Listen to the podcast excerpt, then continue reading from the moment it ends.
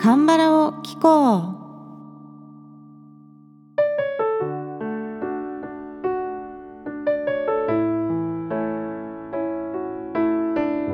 皆さんこんにちはアンニョアセヨ風花ですさて今月はユーヒヨル先生をテーマに曲をお届けしてまいります今回歌う「내가너의곁에잠시살았다는걸」 僕が君のそばで少しの間生きていたことをという曲はユーヒヨル先生の音楽プロジェクトトイの第2週アルバムユーヒヨルに収録されております。これねアルバムタイトルがご自身のお名前なんですよね。これこそユーヒヨルの音楽だという感じないのでしょうかね。でも実際にそう言ってもいいぐらいですね。このトイの第2週アルバムっていうのは本当に名盤だと思います。で私にとってはこの曲がユーヒョル先生の音楽との出会いだったんですがなぜこの曲を聴いたかというと単にですね他の曲に比べてやたらとタイトルが長いことが気になったんですよ。で当時私はまだハングルもほとんど読めなくてもう韓国語はね「アンニョンアセヨ」と「サランゲン」しかわからないぐらいのレベルだったんで当然この曲もあの題名を見ても意味は全くわからないまんま聴いてたんですけれどもだからとにかくメロディーが美しくてまたこの曲でボーカルを担当しているキム・ヨヌさんのもう純朴な歌声にも感銘を受けてですねこの一曲で本当一気にトイの世界に引き込まれたんですね。でしばらくしてからこの曲のタイトルの意味が、まあ、僕が君のそばで少しの間生きていたことをねそれを忘れないでくれっていう失恋の曲だっていうことを知っていやなんと歌詞の表現も詩的で素晴らしいんだと思ってですねよりこの曲が好きになりました。本当に韓国のバラードを聴き始めた最初の頃にですねもう鬼リピしてた思い出の曲ですね。もうだから15年とかそれぐらい聴き続けている曲です。さてそれではですね今日カバーする曲のボーカルを担当しているキム・ヨヌさんを紹介します。でキム・ヨヌさんもめちゃくちゃ歌が上手な方なんですよ。もう安定感が抜群で音域も広いしまた発声のバリエーションがめちゃくちゃ多いんですね。で多分私はキム・ヨヌさんはボーカルオタクだと思ってるんですけどなんかかなりこう科学的にもボーカルを分析されてる方だと思っております。ではまず基本情報からですね。キム・ヨヌさんは1971年生まれの51歳なんです。なのでユーヒヨル先生と同い年だったんですね。このお二人ね。でデビューは1995年にコンテストで金賞を受賞したことがきっかけだったそうなんですがキム・ヨヌさんの認知度が一気に広がったのはこの96年の「トイの第2週アルバムですね。この中でのあの歌唱でこのアルバムがヒットしたことによってキム・ヨヌさんが知られたという経緯があります。でこのアルバムの中でキム・ヨヌさんは5曲もボーカルを担当してるんですね。なので私はねトイを聴いてからしばらくの間トイってキム・ヨヌさんのバンドのことなんだと思ってたんですよね。そのそうやって勘違いするぐらいもう初期の頃ってキム・ヨヌさんが歌ってる曲がすごく多いです。でキム・ヨヌさんは1998年にソロアルバムの第1週をリリースするんですけれどもこれがね97年にあの通貨危機があったんですよ韓国は。でもうそのおかげでちょっと経済状況がめちゃくちゃになってしまって全然ね流通ができなかったっていうことがあったそうなんですね。でそして1999年のトイの第4週アルバムにまたボーカルとして参加するのであのキム・ヨヌさんのボーカルとしてのキャリアの最初っていうのはねずっとトイと共にある感じなんですね。で2004年に発表された第2週アルバム「恋人」っていうキム・ヨンさんのアルバムがあってこれもねめちゃくちゃいいアルバムなんですがこれがねなんか実質ソロデビュー作みたいな感じで結構世の中には認知されてるようですね。でこのアルバムにも結城宏先生が作詞だったり作曲だったりプロデュースなりでもうすごいほぼ全曲関わってるような感じです。でこの「恋人」っていうアルバムはストーリー性がすごくあるんですね。あの最初の曲から順に聴いていくとこう恋人との別れをあの経験してまた再会してみたいなこうなんか愛のこう傷と再生を歌ってるようなこう全体的な流れがあってで本当になんかこうアルバムっていうのを制作してた時代だなっていうのを感じますねこう今みたいに一曲一曲デジタルシングルとして出してってこうサブスクリプションで音楽が聴けてっていう時代じゃないので本当にこうアルルバム1枚としてのストーリー性がしっかりあるというまあそういうアルバムでございます。でキム・ヨヌさんの歌唱技術の特徴というのはですね安定感と豊かな声量そしてめちゃくちゃ伸びのいい高音ですね。であんまり声帯をギューッとプレスして合わせる感じじゃなくてどちらかというと裏声優位の発声なんですけど力強さはしっかりあるんです。なのでこう伸びのいいミックスボイスっていう感じで聞いていて本当に気持ちがいいですね。で高音でも響きが豊かでキンキンしないんです。そしてリズム音程これもバチバチに合わせてきます。もうライブ音源が CD 音源を超える歌手ですね。まあ韓国の方本当それぐらい実力のある方が多いですよ。でキム・ヨヌさんといえば代表曲はやはりバラードが多くて高音が得意な正統派バラード歌手っていうイメージだったんですよね私の中でも。でもこのイメージをいい意味で壊してくれたのが覆面歌王への出演だったんですね。でキム・ヨヌさんは覆面歌王で花王を確かね8回だったかなんか防衛してるんですよ。もうすごい何回も防衛し続けてるんですね。で毎回のステージで本当にいろんなスタイルの歌唱を見せてくれました。でもちろんバラードがすごい得意なんですけどバラードだけじゃなくてロックも歌えるしあとオペラっぽいような歌唱それからもう最後民謡まで歌ってらっしゃったんですよね。で全部のこう歌のスタイルを完璧にこなしていました。でロックの時は、まあ、あえて声帯をギュッと強く合わせてこうガラガラ声でノイズを入れて発声してみたりオペラではね低音の豊かさっていうのを聞かせてくれたんですねなんかキム・ヨヌさんといえば伸びのいい高音っていうイメージだったんですけれども低音も非常に豊かに安定感を持って操れるとであと民謡ではこうハイラリンクスっていうんですけどちょっと口頭の位置を上げてもうあえてこうちょっとキーンとするような響きで歌ってみたりとかとにかくあらゆる歌唱技術を自由自在に安定感を持って操れると。まあ、呼吸音圧声帯の閉鎖口頭の高さとかですねこういろいろボーカルに関わる技術っていうのはあるんですけどこれらを全て繊細にコントロールできるもう最高峰レベルの歌唱技術をお持ちでございます。でこの歌唱技術の高さゆえまあ、安定感が半端ないから逆に歌が淡白だっていう風にこう酷評というかですね称されることもあったようなんですが、まあ、感情を出しすぎない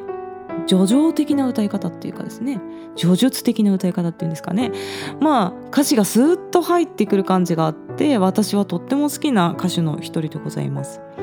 で今日歌う歌の内容も別れた彼女の幸せを願うという内容でとても歌詞が純朴で美しいので本当にキム・ヨヌさんの歌声にぴったりな一曲でございます。ではですね続いて曲の歌詞紹介に入っていきますねまず A メロの部分「 지운줄알았어너의기억들을」消したと思ってた君の記憶を친구들함께모여술에취한밤友達と集まって酒に酔った夜に생각에난힘들거네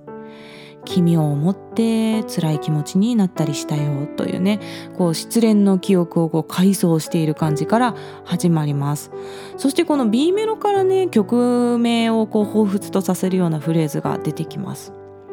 그것만기억해줄수있겠니これだけは覚えていてくれるかな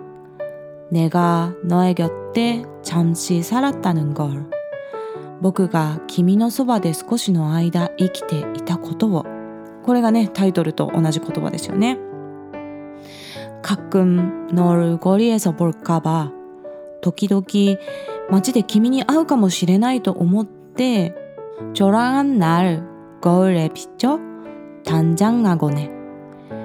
みずぼらしい僕の姿を鏡に映して整えたりするっていう B メロなんですね。まあ、別れた彼女に会っちゃうかもしれないからその時にこうかっこ悪い自分だったら嫌だからっていうことでもうそのモチベーションだけでこう水棒らしい姿をこう整えてるっていうことですね。でサビの部分です。アップジーナンに？マニコクチョンで元気にしているの？とても心配だよ。というね歌詞なんですけどアップジーナに？っていうのは、えーと、直訳すると痛くないの？っっていうあの意味なんですけど多分まあ辛くないとか元気にしてるのっていう、まあ、そういう心配なニュアンスですね。행복하겠지만너를위해기도할 게。 幸せだろうけど君のために祈るよ。기억해다른사람만나도忘れないで他の人に出会っても내가너의곁 에잠시살았다는걸僕が君のそばで少しの間生きていたことをという歌詞なんですね。もう別れた彼女を今も心配していてで他の人のところに行ってしまうのももう仕方ないとだけどそれでもあの2人で過ごした時間を覚えていてほしいですっていうね願いを歌っている曲ではありますでは曲を聴いてくださいトイの僕が君のそばで少しの間生きていたことを という曲をカバーしました。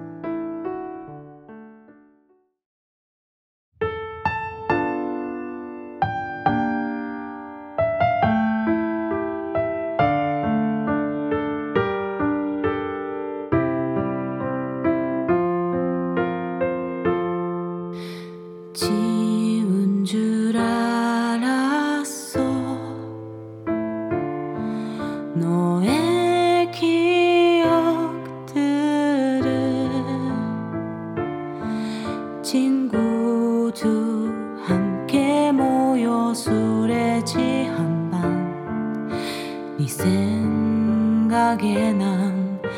힘들겠네.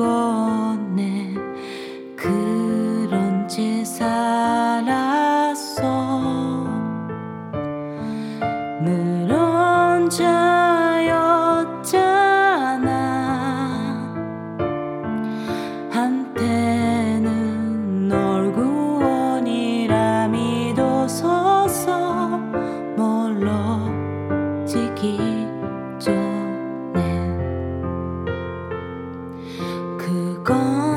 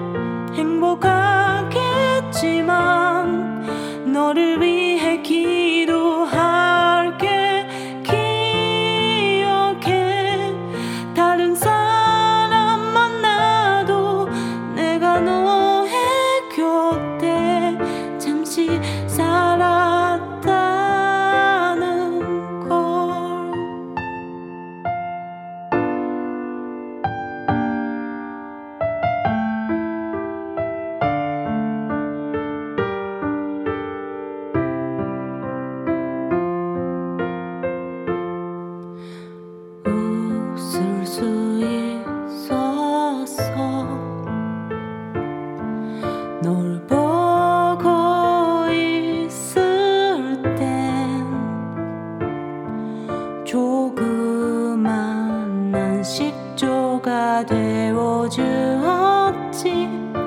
멀어지기 전엔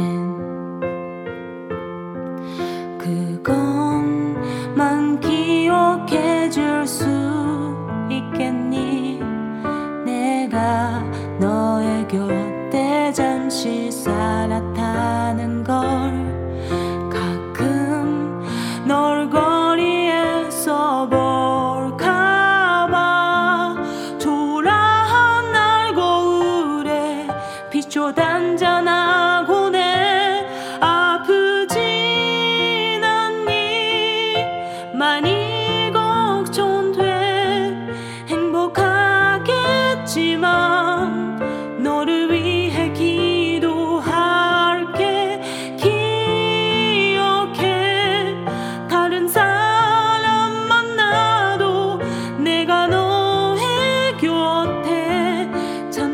So